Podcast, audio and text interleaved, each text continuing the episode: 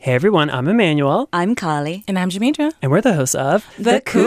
Cooler. We are back for season number four. That's right, one, two, three, four. Mm-hmm. And because we're extra, we are joined by a very special someone today. He is a civil rights activist, an organizer, an educator, the host of Pod Save the People, a Patagonia model, mm-hmm. a friend of not only Solange, but also Beyonce. Okay, imagine. And the author of a great new book called On the Other Side of Freedom. Welcome to the show, DeRay McKesson. Boom, boom, boom. It's, it's, I'm excited to be here. We are excited to talk to you. And for those who might not have understood that Patagonia reference and don't keep up with, you know, civil rights struggles in the country, you are known as wearing a blue vest for the past four years. Can you tell us about why you continue to wear this vest? You know, I'm not a Patagonia model. This is a, this how rumors get started. They'll be like, DeRay is sponsored by Patagonia.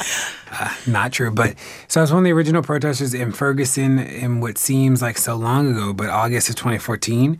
And we were in the street for four hundred days. There was so so much going on. I'm proud to have been one of the many people uh, who was in the street for a long time that helped the protests spread all across the country as we thought about like what it meant to sort of push back and challenge systems and structures that were literally killing people. We think about the death of Mike Brown and the death of so many people across the country. But Uh, you know, we were in the street for four hundred days, and it got cold really quick. Yeah. And yeah. I needed something that I could wear that I would never have to pack, and the vest became just really easy.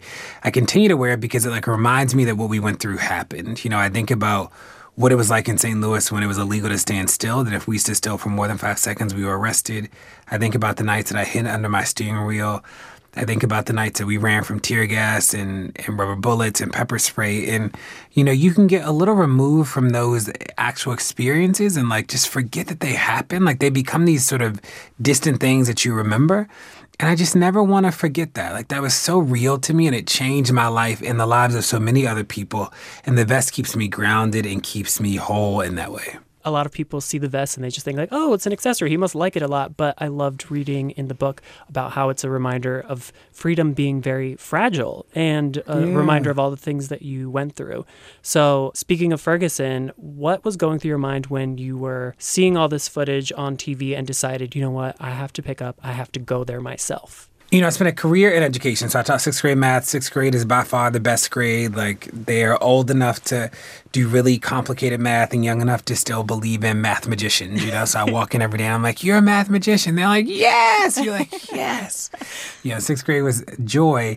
And then I started working, I opened up an after-school center, started working inside of school systems. So I moved to Minneapolis to be the senior director of human capital. I led, like, all the hiring, all the staffing for all positions in the district. And I was sitting on my couch on August sixteenth. It was like two o'clock in the morning. I saw what was happening on Twitter. I saw what was happening on T V. And on Twitter, it looked like the crazy police or like the wild police.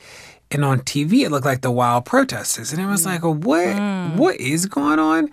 And I knew they killed a kid, a teenager, Mike Brown. And I was in that moment in my life where it was like, if we make commitments, the commitments have to be living commitments. And we don't get to just like make these commitments that we say but don't live. And I remember being in this moment of like, I'm committed to kids. Like, that's what I say. And, and literally, I'm sitting on the couch and it's like, the least I can do is go for the weekend. So I get in the car, drove down hours, end up in the middle of the street. Second night I'm in Saint Louis is the first night I'm tear gassed. And it was just like, that is so wild, and nobody should ever have to experience this. And we're right. You know, like, they shouldn't have killed Mike Brown. Like, we are right. And I was like, I'll do whatever I can to make sure that it doesn't happen again. So I quit my job shortly thereafter, and, like, the rest has been history. DeRay, mm. how old were you when you made that decision in twenty fourteen? Ooh, so twenty-nine must have been, twenty-eight, twenty-nine. Wow. Mm. Just a baby. And a weekend turned into four hundred days in the streets and the longest domestic racial justice protest in the country's history. I feel like people don't think of it in that mm-hmm. way, but it, it, it was so important, and we're still feeling the impacts of that time that you all spent in the streets. Yeah. People really do think about it like a long weekend. They're like, oh, that, and you're like, what? It was so long. You know, like yeah. so many late nights, like so many people that you have never heard of who were instrumental in keeping the protests alive for that long, you know? Wow. I mean, so I, I'm from Oakland, California. Whenever I think about civil rights and Black liberation, I can't help but think about the Black Panther Party. And so I want to know, like, as you've gone through this journey and you have become an activist, do you draw inspiration from the Black Panthers? Is that something that's top of mind for you? And then also, do you fear for the current Black Liberation Movement and sort of the way that the Black Panther Party was destabilized, you know, in the end? We we were under no illusion, right, that we didn't discover injustice and we didn't create resistance in August of twenty fourteen, right? Like, we knew that. So we drew inspiration from a host of people, from the Freedom Riders to to the Panthers and everybody in between. Like, we we got it, right? That, like, what we had different was tools, mm-hmm. but what we had in the same is that we all walked into the risk, right? Like, we walked into the risk.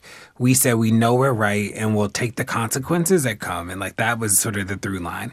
We have an opportunity, and we had an opportunity to talk to one hundred thousand people, two hundred thousand people at the drop of a hat and move huge crowds and do all these things because of the internet in ways that they didn't have before us. But I think one of the things that I continue to take away from the people that came before us, you think about King, you think about Rustin, you think about Diane Nash, is that they were all focused on how do we change systems and structures in the end, right? Mm-hmm. That programs exist and we should do programs. And the Panthers are a great example of, like, the importance of programs. Always remember that most programs exist because the system didn't figure out how to do it right or wouldn't do it in the first place. Yes. So you think about the free breakfast program, it was like, kids need breakfast. And the government's not going to do it, so we're going to do it. With the goal of, like, saying to the government, like, this actually is your responsibility. Like, we pay taxes. Like, this is actually your responsibility. This is a part of a social compact. So it's never lost on me that in the end, we are always trying to change things at the root, like at the system, at the most macro. Mm. I want to ask you about social media, actually, because you have seen and, like, successfully harnessed its potential as this tool for advocacy and activism and community. And you write in your book that Twitter literally helped to save your life while you were on the streets. But you've also had this weird front row seat to, like, the worst excesses and abuses of social. Like, your your Twitter account got hacked in twenty sixteen and you were targeted with that, you know, hashtag Go Home DeRay campaign after you protested in Charleston. So I want to know, where do you think this beast of social media goes from here? Like, have we irretrievably lost it? Like, is it has it been turned over to the bad actors, or are you still hopeful in the in the power of mediums like Twitter? You know, I forgot all about that little Go Home DeRay thing. Yeah, I'm sorry was, to remind you. That was, no, it's funny. I'm like, I forgot. You know, that is actually, Charleston's the only place where somebody, like, to my face was sort of hostile. Like, I'll never forget, we're, we're standing outside of Emanuel A M E, and this guy is like, oh, I know you. And I and I just, and I say hi, like, good to meet you. And he will not shake my hand. And I'm like, what? Like, you, you said hi to me. Like, I don't even know you. And he was just like, I know you because you're out there. And I was like, okay, here we go. Mm. You know, I, you know, I have seen the, the best and worst of it. The best is that, in no uncertain terms, if we didn't have Twitter in twenty fourteen, Missouri would have tried to convince you that we didn't exist. Like, mm. hands down, they would have been like, nobody's outside. And and luckily, like, we were able to tell the truth all at the same time mm-hmm. using the platform. So that was powerful. You know, the first person ever permanently banned from Twitter was banned for trying to raise money to get me killed. I've gotten death threats. You know, movie theater's been evacuated because of things on Twitter.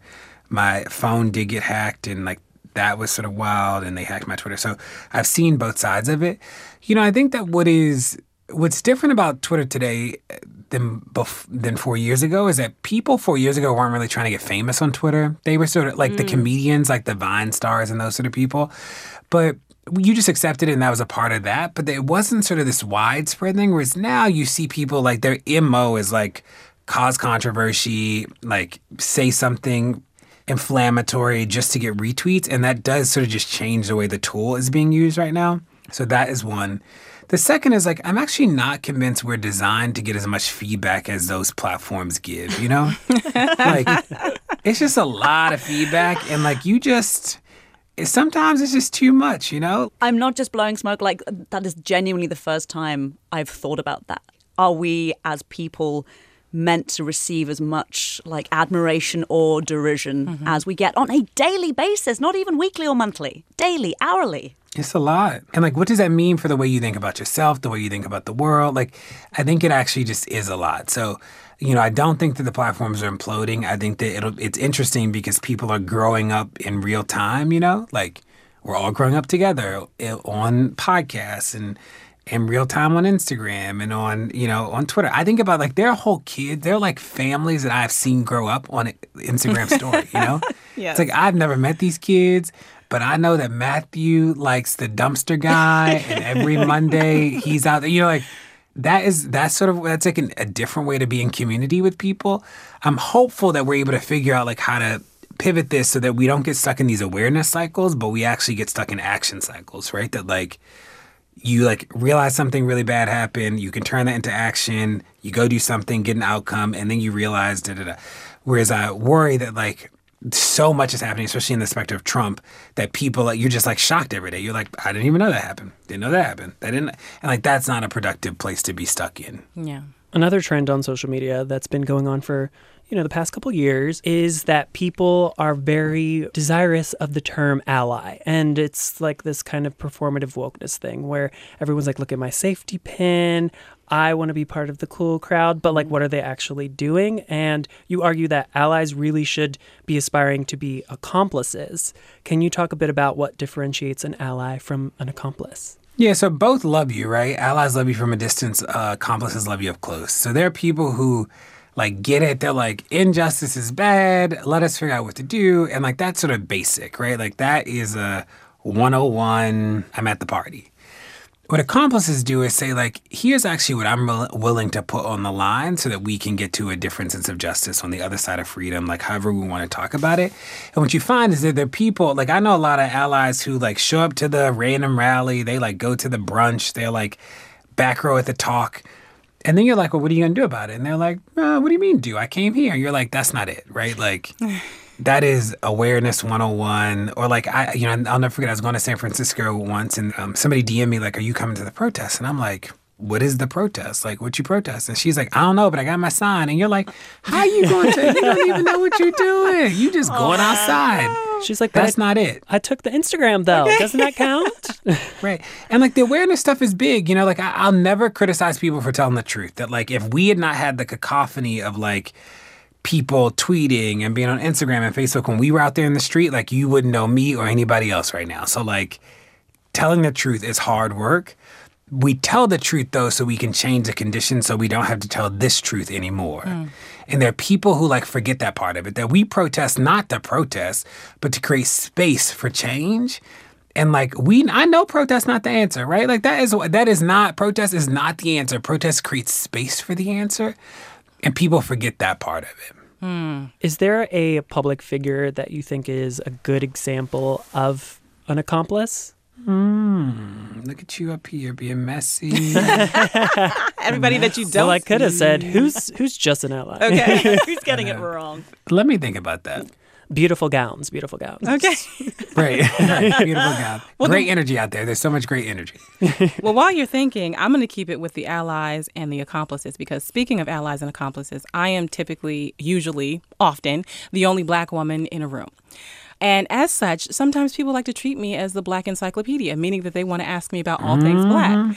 And so I know that and you... And mad when to, you don't answer. Exactly. Mad. So I know that you get that. So can you talk a little bit about how you deal with that? And also give some advice to us who have to deal with that all of the time. How can we politely tell coworkers, you know what? I'm not here to educate you. Yeah, I think, you know, my strategy now is I- I'm convinced that part of... Part of one of the ways that we on the left need to figure out how to sort of resituate ourselves is, like, not playing into the game of extremes. That so much of how the right wins is that everything becomes a polarizing issue, and when things become polarizing issues, people dig their heels in, and we you don't get to understanding when you dig your heels in. So I try to talk about things as, like, simply as possible. So I was somewhere recently um, that I had to be, and there's a team of people there, and one of them was a Trump supporter, and one was this guy who his, like, best friend was a police officer. So we're talking about the police and da, da, da, da, and they have all these questions. And I, you know, I'm in a mood today where it's like, you know, we can, I can do this, right? Like, mm-hmm. I'm not in a, like, please leave me alone mood. But what I'm not going to do is, like, get worked up, because you want, you are ready for worked up, so you can dismiss the content because of the delivery, right? Mm. So he says, like, but DeRay, are you saying that police should never kill somebody? I said to him, do you have any kids? And he's like, yeah, I have a couple of kids. And I say, well, when should the police kill your kids? Like, hmm. your kids are going to make a mistake one day. Like, what's the mistake that should get them killed?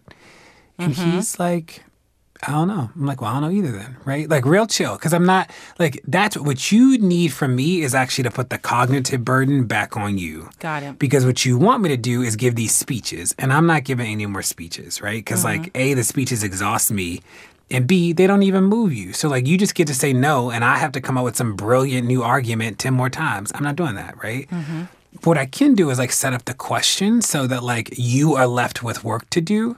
And I can push you and prod you, but, like, you're doing the cognitive work. I'm not doing that anymore. Does that make sense? It does. See, I'm going to walk around. I'm going to get a shirt that says shift the cognitive burden. And that is just going to be my mantra from here on out. Yeah, so people got all these questions. It's like, I got a question for you, you know? Mm-hmm. Like, when people paint Ocasio-Cortez as some wild woman, it's like, she said that everybody should eat breakfast, lunch, and dinner. Mm-hmm. Tell me where you disagree, right? Yeah. Like, you explain to me what is wild about everybody should eat breakfast, lunch, and dinner, as opposed to me trying to defend her. No, like, you tell me the wild part. Part about it. You know, like, we got to start making the other people do some of the work. And we are, because we're right, we do a lot of the the cognitive work because we're like, no, you just need to get it. It's like, tell me how the work requirement helps people. Like, tell me how you would do that. You know, like, tell me how, like, Arkansas, I don't know how much you know about the work requirement, but in Arkansas, so you have to, part of Medicaid in some places, you have to, like, prove that you're working to get health care. Oh, yeah. In in Arkansas, you have to, like, by nine p.m. on a specific day, you have to, like, upload your hours to this website. Who even knew that websites, like, had cutoff times? But okay. Exactly. Oh, I want you to tell me, like, walk me through your day when you would go do this, you know? Mm-hmm. Like, you get home, would you would you then just, like, not eat dinner, turn on the computer, and log these hours? Like, no, you know this is foolish. You know, you want me up here to come up with some really world-class Nobel Peace Prize winning argument. I'm not doing that anymore. I want to share the burden. I love it. And part of the burden is bulletin white people. You saying, I acknowledge my white privilege is not enough. Um, not enough. Mm-hmm. You can't just self-congratulate yourself, pat your, yourself on the back, and then be like, and I'm done. Did my bit. And it's just like asking the questions of people, that's not enough as well. It's mm-hmm. like, well, well, I asked. I asked right. what someone thought. It's like, no. Okay, I'm going to circle back to the question since you've had a little time to think. If there's any public Ooh, figure, come on! I thought you forgot. Leave me alone. No, I have a. I'm like an elephant. I remember everything. Actually, I have early onset Alzheimer's. I forget people's names, but this I do not forget. You know who was a good ally that that time? Who was that woman? Lord, I don't even remember her name. I think you might have come to the right place. Huh? We have an encyclopedic who, knowledge of, of people's names. Who did the face? Who did the Instagram post? Remember? Oh, Anne Hathaway. Anne Hathaway, yes. There we go. Look at you. you. I didn't even give you a lot and you got that one. Mm-hmm. That was go whole, ahead. It was so surprising, right? I was like, oh, Anne Hathaway, really? But here's the thing. I don't even know if that's a testament to the fact that there aren't enough allies. The fact that we recall that immediately. Mm-hmm. I know. You know, I'm up here trying, though. Let me, don't call me out now. I'm trying. I like that she ended that Instagram post with, and by the way, before you get any ideas, comments are disabled. Mm-hmm. Have a blessed mm-hmm. day. And for those who don't remember, like we're talking about the Instagram post that Anne Hathaway did where she essentially like released a statement on the death of Nia Wilson mm-hmm. in Oakland. Sorry, the murder of Nia Wilson in yes. Oakland. Yeah. Um, saying, we cannot ignore this and we all need to realize what is going on. Mm-hmm. And people were like, Anne Hathaway? Is that you, girl? Les Mis? Maybe we shouldn't have canceled her. What happened? Yeah. I think she's been formally uncanceled. She's, she's reinstated to this point. Beyond. We like her. It's funny when you say Les Mis, I don't know why I thought about Do You Want to Build a Snowman from Frozen, which is obviously not in Les Musicals Mis. Are all the same. Come yeah. on. I don't know if this is a safe space to say this or not, but I went to Frozen on Ice as an adult with no children. But how and why? I needed I just... to see it for myself. I was okay. like, the movie was amazing. Now I want to see real people in snowman costumes. Figure skate. Mm-hmm. Marks out of ten? It was a solid seven point seven. So what do you do for self-care? Because I am going a little crazy trying to follow and keep up with current events. So I can't imagine how it is for you. So how do you relax? How do you unplug? How do you stay sane? Yeah, it's, you know, I'm like a pretty simple in this regard. I need four walls and a door and I'm good. You know, like I spend a lot of time around people that I don't know. And while that is amazing and I am able to build incredible relationships with people and connections, it is just hard sometimes. So if I can like reset and just be alone, I'm like pretty solid. I'm a big, I, I listen to a lot of sermons actually. Mm. Like, huh. And not even because I'm deeply religious, but because they're great storytellers. So that is true. Anybody who's ever I been like, to a black church knows. Mm-hmm. You're going to guess. I'm like, you bet. You know, it's funny. People ask me where I wrote the book and literally there's a sermon that I was listening to one day called Don't Tell Your Story Too Soon. And I remember being like, okay, where you going with this? Don't tell your story too soon. Go ahead, I'm listening. And what he says is sometimes you can uh, tell your story so soon, all you see is the pain, not the purpose. And I almost threw my phone. I was like, you better go ahead. Talk about all you see, the pain, not the purpose. And I was like, you know, if I had written a book two years ago, it would have been a lot of the pain of protests, right? Mm. Which I know well, because I've been in more cities than anybody else. I, you know, had a lot of experiences. But I wanted to think about, like, what the lessons were. And I'm at a point now where I could actually sit back and say, like, okay, here the, here the, here's the purpose. This is why we did it. This is what it means. This is what the im- impact was. It's Love funny it. What you said about not telling your story too soon. It, it put me in mind of, you know, back to talking about Twitter and social media. And how so much of that is the instantaneous reaction. What do you think right now? Don't think about it. Just say it. Tweet it. Like, Instagram's name is literally Insta. Like, it's don't sit with something. Just tell your story right now. And I wonder, is that why we're in so much trouble? It's real. That's mm-hmm. a real question. I don't know the answer, but it feels true. That's good enough in this climate. Feels true. Truthiness. Exactly. So now we're entering lightning round. Uh-oh, here we go. Lightning brought to you courtesy of Storm of X-Men, yes. who I know you have a intense oh, look at you, you haven't read the book. Boom, yes. Go ahead. Yes, I finished it yesterday. Thank you. You can look up my review on Goodreads. It, it's, Uh-oh. It's glowing. Yes. It's glowing. That's why it's called Goodreads. Right. Exactly. You're yeah. like, it was good. Yeah. The only book that I left a bad review on was Andy Cohen's book. Sorry. Really? The Shade. Oof. He is... Actually, let's not get into it. It'll take too on, much time. So, speaking of Storm, what is it about her and the X-Men that means so much to you?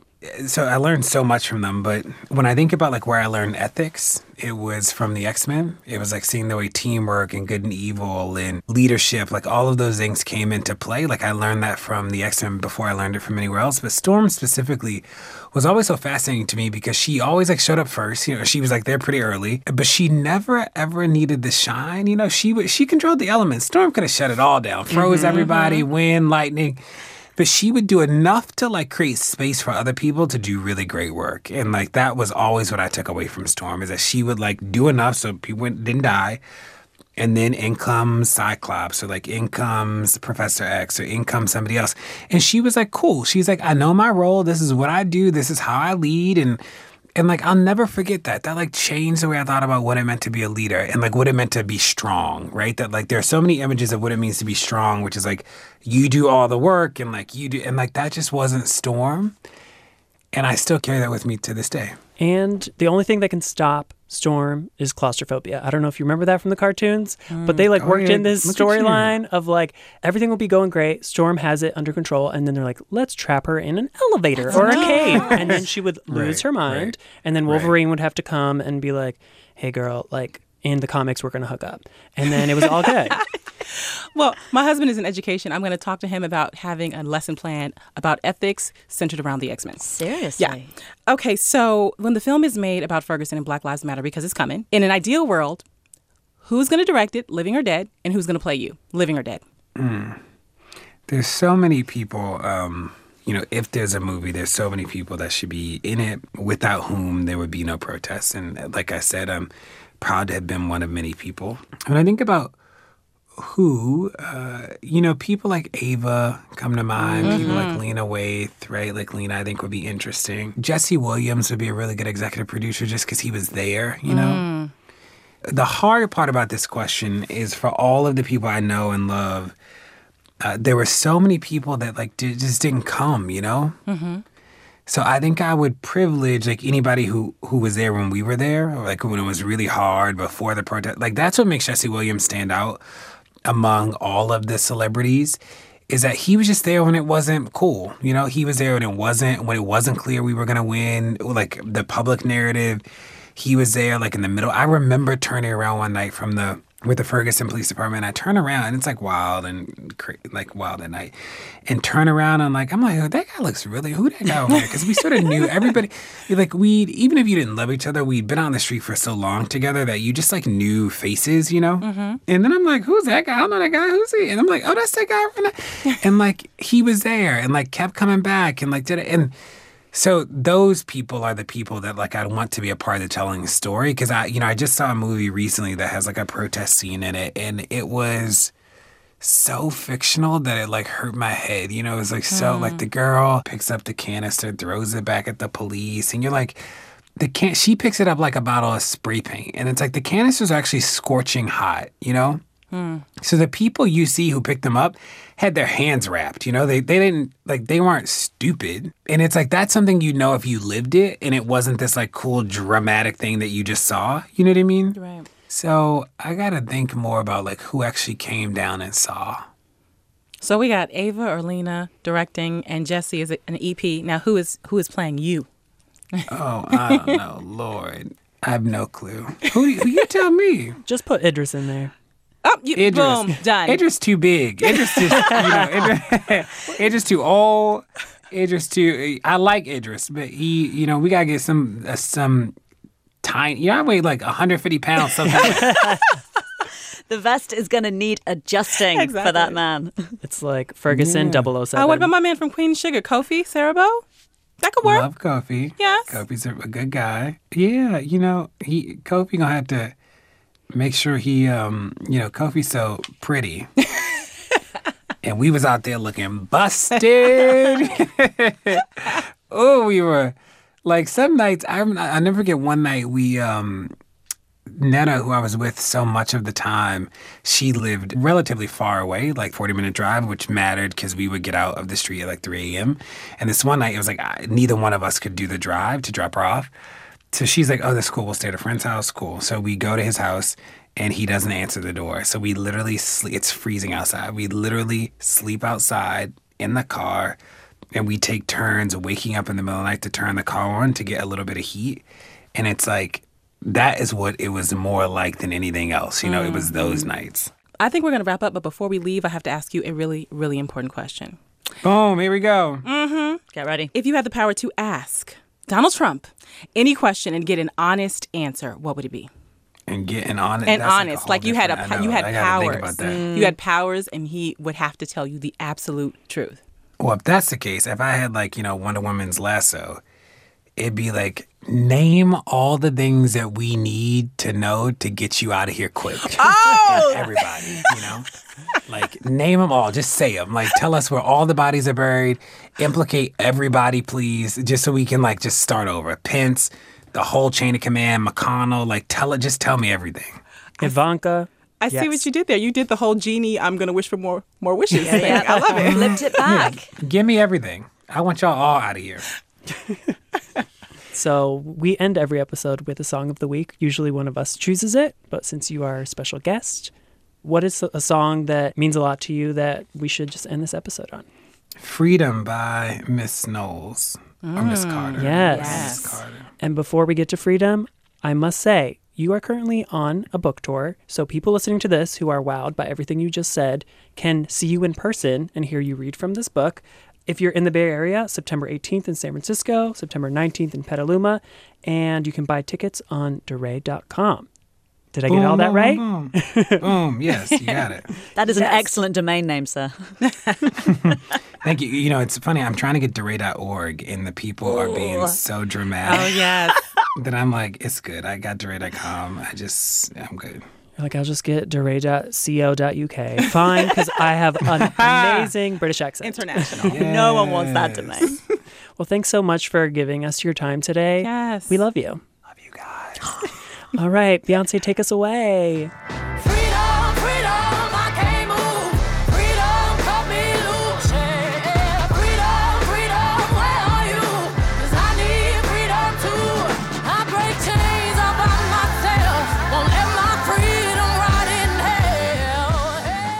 This episode was edited by me, Emanuel, with help from Ashley Ann Krigbaum. All original music you heard in this episode is by Carolyn Pennypacker-Ricks. And you know, we can't get out of here without thanking our podcast papa, David Marcus. And a final thank you to DeRay McKesson, of course, because he was amazing. Of course. And if you miss us between now and next week, you can mm. find us on social media. I'm at Excuse My Beauty on Twitter and Instagram. I'm at Teacup in the Bay on all available platforms. And I'm Jamidra Says. You can find me on Instagram or Twitter. Tweet us. And leave us a review on iTunes. We read every single one. Make sure it's a love letter. Bye.